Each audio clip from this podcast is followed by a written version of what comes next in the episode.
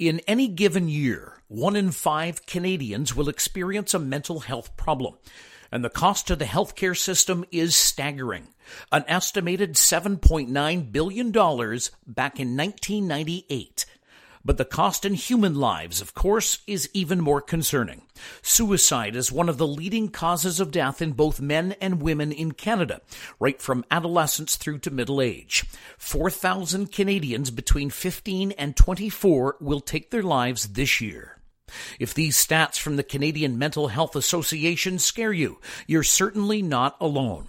Cheryl Hiebert was born in Winnipeg and says she didn't have an easy start. By the time she was in high school, Cheryl was noticing depression and anxiety creeping in. It wasn't until my 20s that I realized I had some really serious work to do. And I needed to heal. And so that's when the journey really began. And I started seeking some coaching and counseling and reading even more and starting to take workshops and being involved in groups of women who were then my age now, so 50s.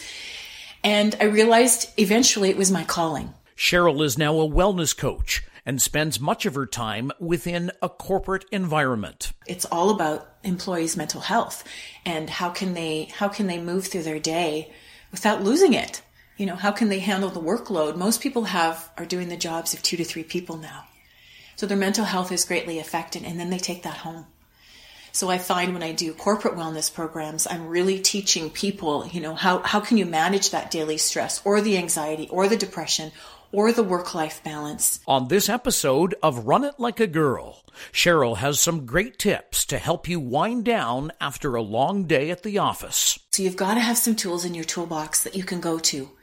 Whether it's a book, whether it's a cup of tea, or a hot bath. We're so busy, we're so inundated with technology and responsibility everywhere in our life, we don't have downtime even using our devices, you know, I tell people one hour minimum before you go to bed because it overstimulates the nervous system, keeps the brain running, and the brain doesn't have the opportunity. About 8 p.m., the, the brain starts to produce melatonin and growth hormone, which heals the body while we sleep and allows us to start to move gracefully into a, a relaxed state. Cheryl has some advice on how to turn unhealthy work habits around. She talks mentorship and mindfulness and she has some wise advice for those just starting out.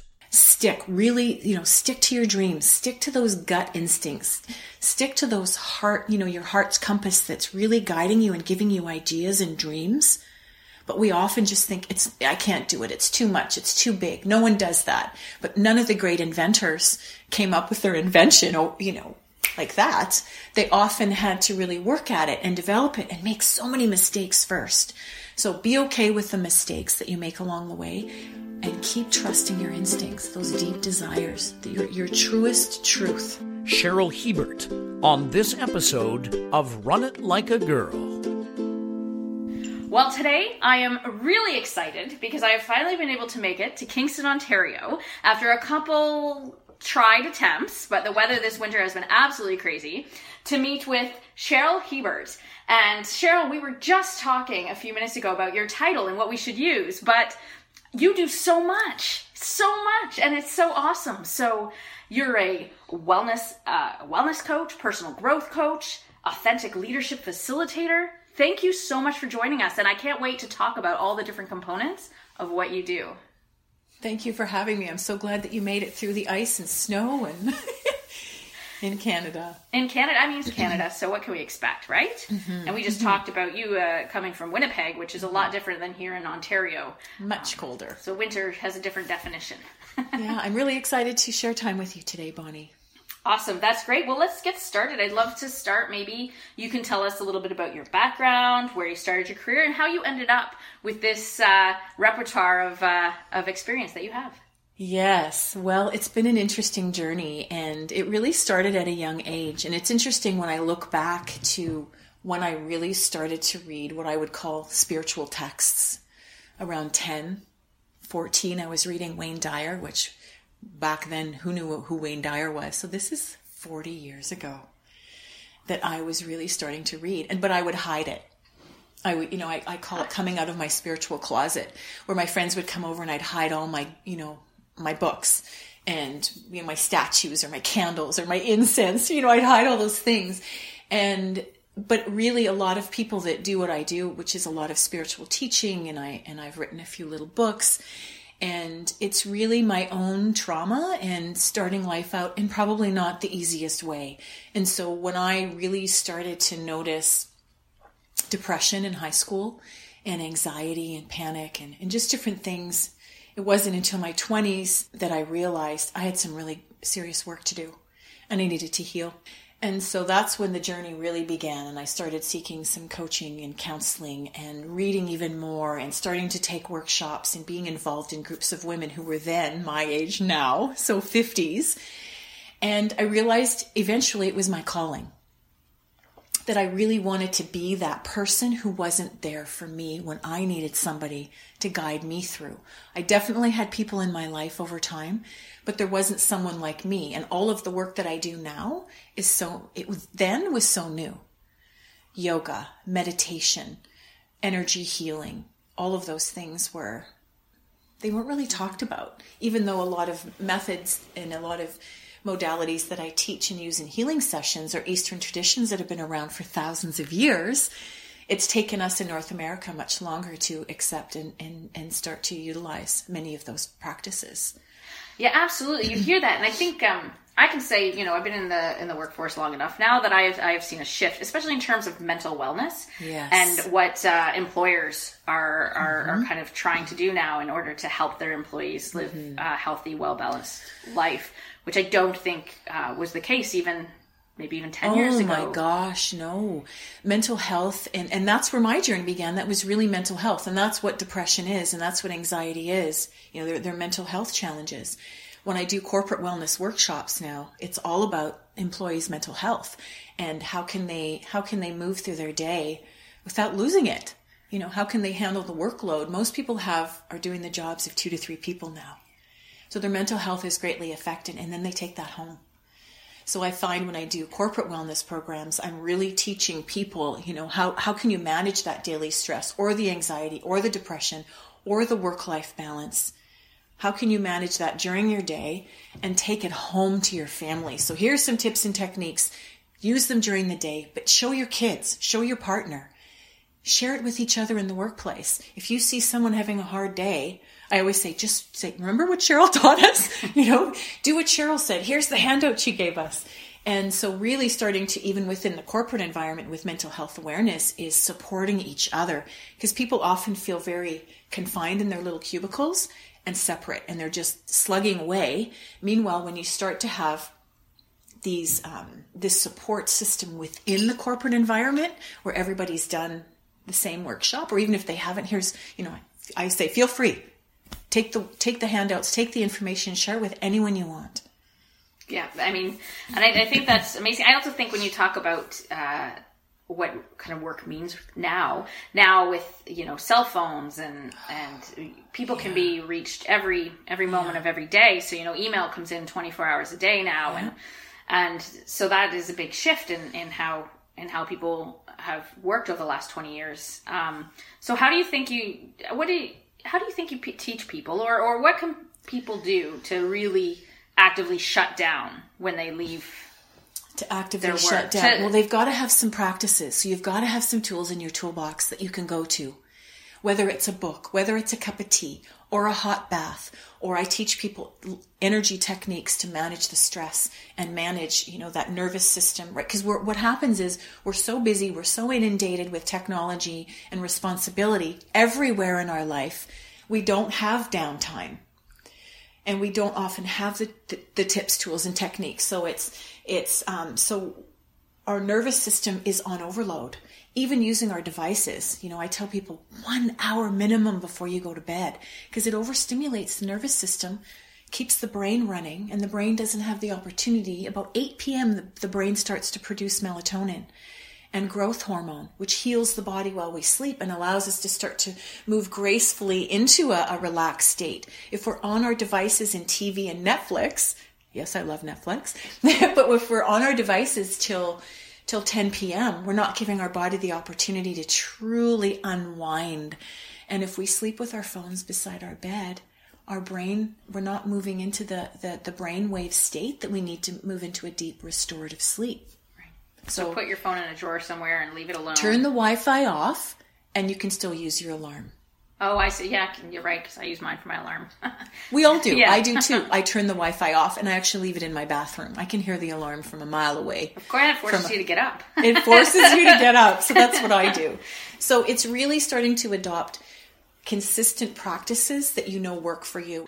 Um, and your thoughts, and I have a feeling we can't maybe we can't get it down to top two things, but uh, organizations and large corporations or any any place that Yes. employs people, what are two things or a few a couple things, three things that they can do to really support their workers?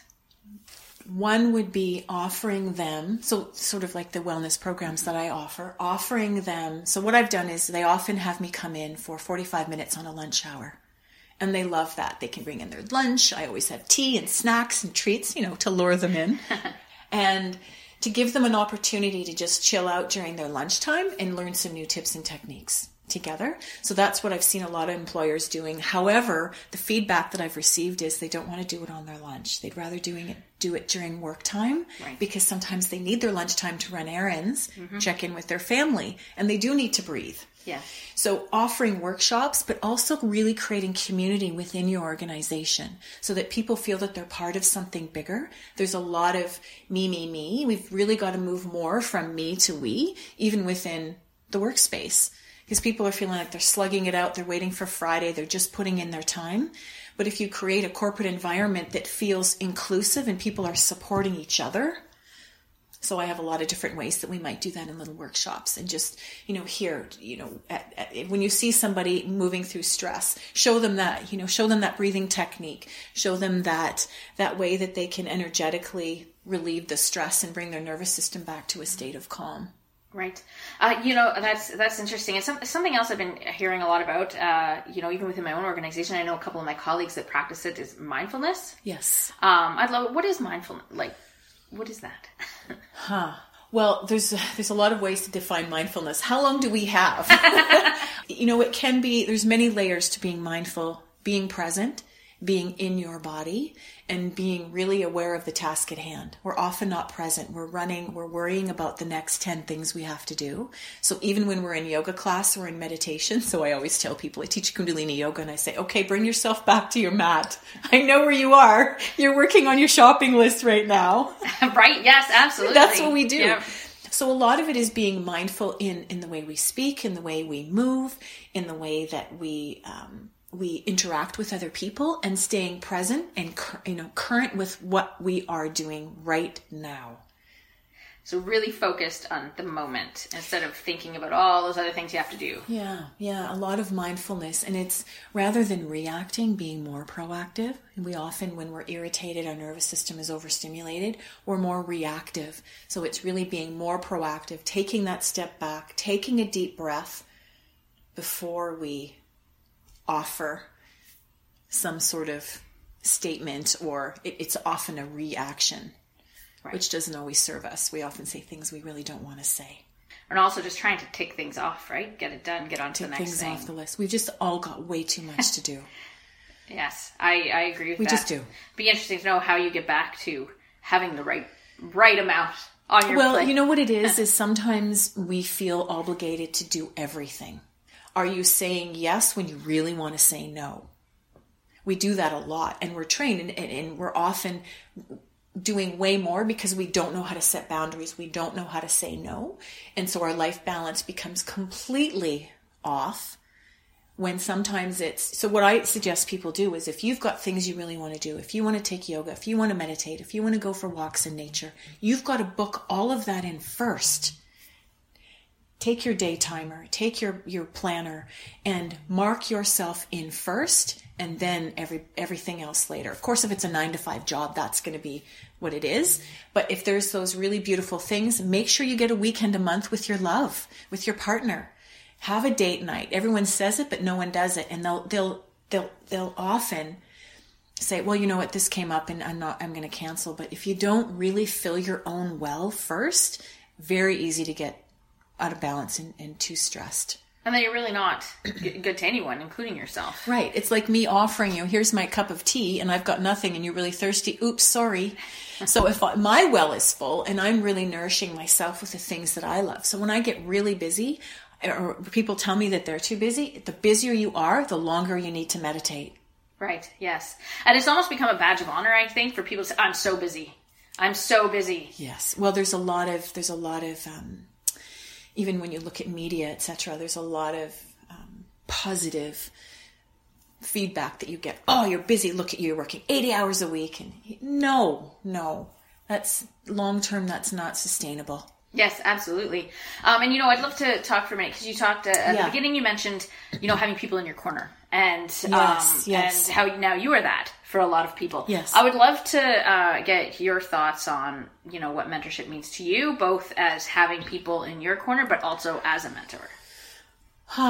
Well, f- uh, personally being mentored, as soon as I realized how much support I needed as, as I was moving through my spiritual journey, I realized I've always got to have somebody who's done it before, someone who's been successful. So right now I do have a beautiful wise woman in my life. She's in her 70s and she's someone that I've gone to for over 15 years and lots of wise counsel and support in the area of my personal development. But I also have an amazing business mentor in Vancouver who's incredible, successful, amazing. And I've been connected with her for I think almost 10 years now.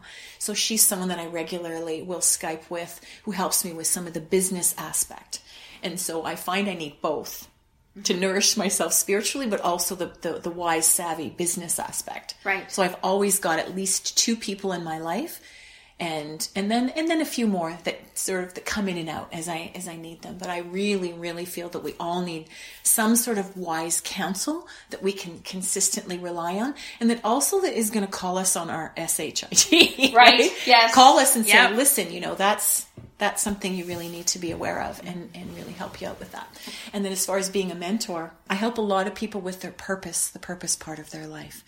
And not it's not it has to, doesn't have to be some grand purpose, but what are the next steps in the journey of your life right now? That, yeah, that's interesting, and I, I like what you said about uh, someone that'll call you on your Yes. SHIT because uh, you, no one's doing anyone any favors by just agreeing with everything you say or not correcting behavior or things like that because you're you think you're being kind and you don't want to you know hurt someone's feelings or but really you're not helping them progress at all. We live in a society where it's more important to fit in and to be liked than it is to be who we uniquely are.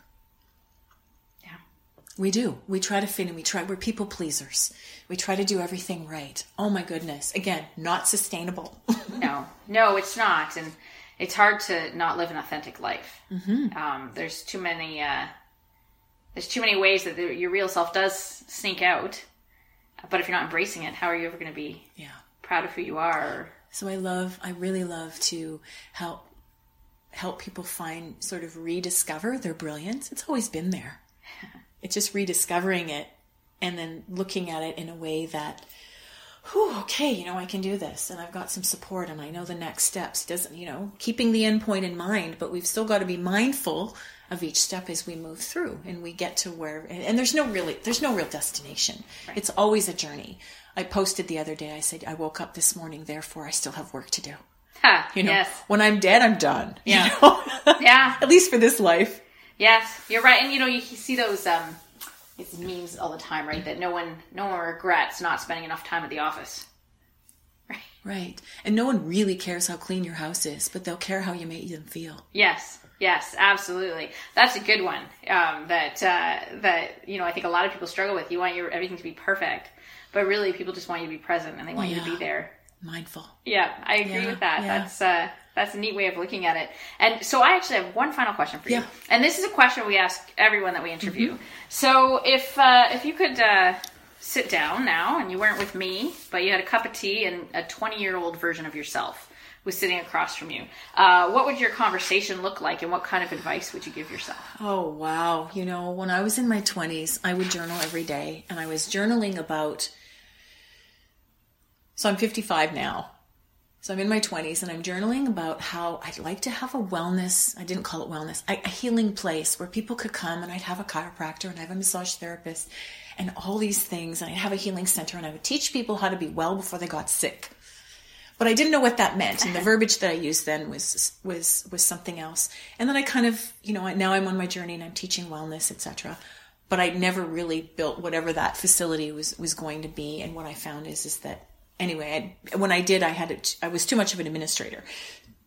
But what I did was I really didn't follow my dream. So I had this really strong gut instinct about what I wanted to do. And I still am doing it. It's just different than what it looked. So what I would say to a 20 year old version of me, stick really, you know, stick to your dreams, stick to those gut instincts, stick to those heart, you know, your heart's compass that's really guiding you and giving you ideas and dreams but we often just think it's, I can't do it. It's too much. It's too big. No one does that. But none of the great inventors came up with their invention, or, you know, like that. They often had to really work at it and develop it and make so many mistakes first.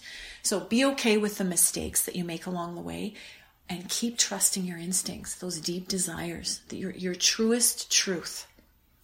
I would also suggest even within that same context, is really stand your ground, meaning that make sure that when you're sharing your goals, ideas, and dreams, only with people that will support you. Don't tell anyone that you think is going to criticize you. And if they do, stop talking to them about it. You want to really surround yourself with people that will solidly support you, no matter how crazy that idea might be.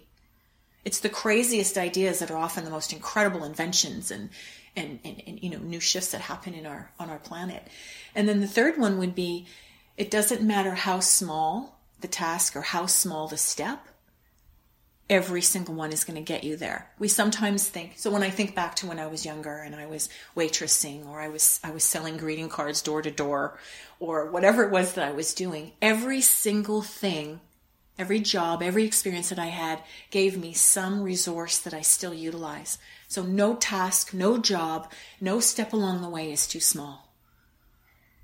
Well, Cheryl, that's uh, I think that's some really amazing advice that you've given. And uh, again, I'm so happy that you agreed to be on our podcast. And just thank you so much for welcoming me into your home and for the delicious tea and the amazing conversation. Thank, thank you. you. I'm honored. Run It Like a Girl is hosted by Bonnie Moak. Brian Long is the producer. Web design and technical assistance provided by Dan Moak, and music courtesy of the talented Brooklyn Gillichuk. On the next episode of Run It Like a Girl, Canadians fell in love with Kaillie Humphries during the 2010 Winter Olympics in Vancouver, when she and Heather Moyse became the first Canadian women to win gold in Olympic bobsledding. But they weren't done.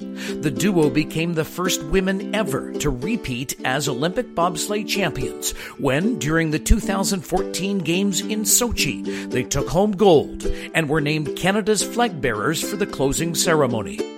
Kaillie would go on in 2018 to become Canada's most decorated Olympic bobsledder after winning the bronze in Pyeongchang. She talks to us about what it takes to become an Olympic athlete and a national role model. Kaillie Humphries on the next episode of Run It Like a Girl.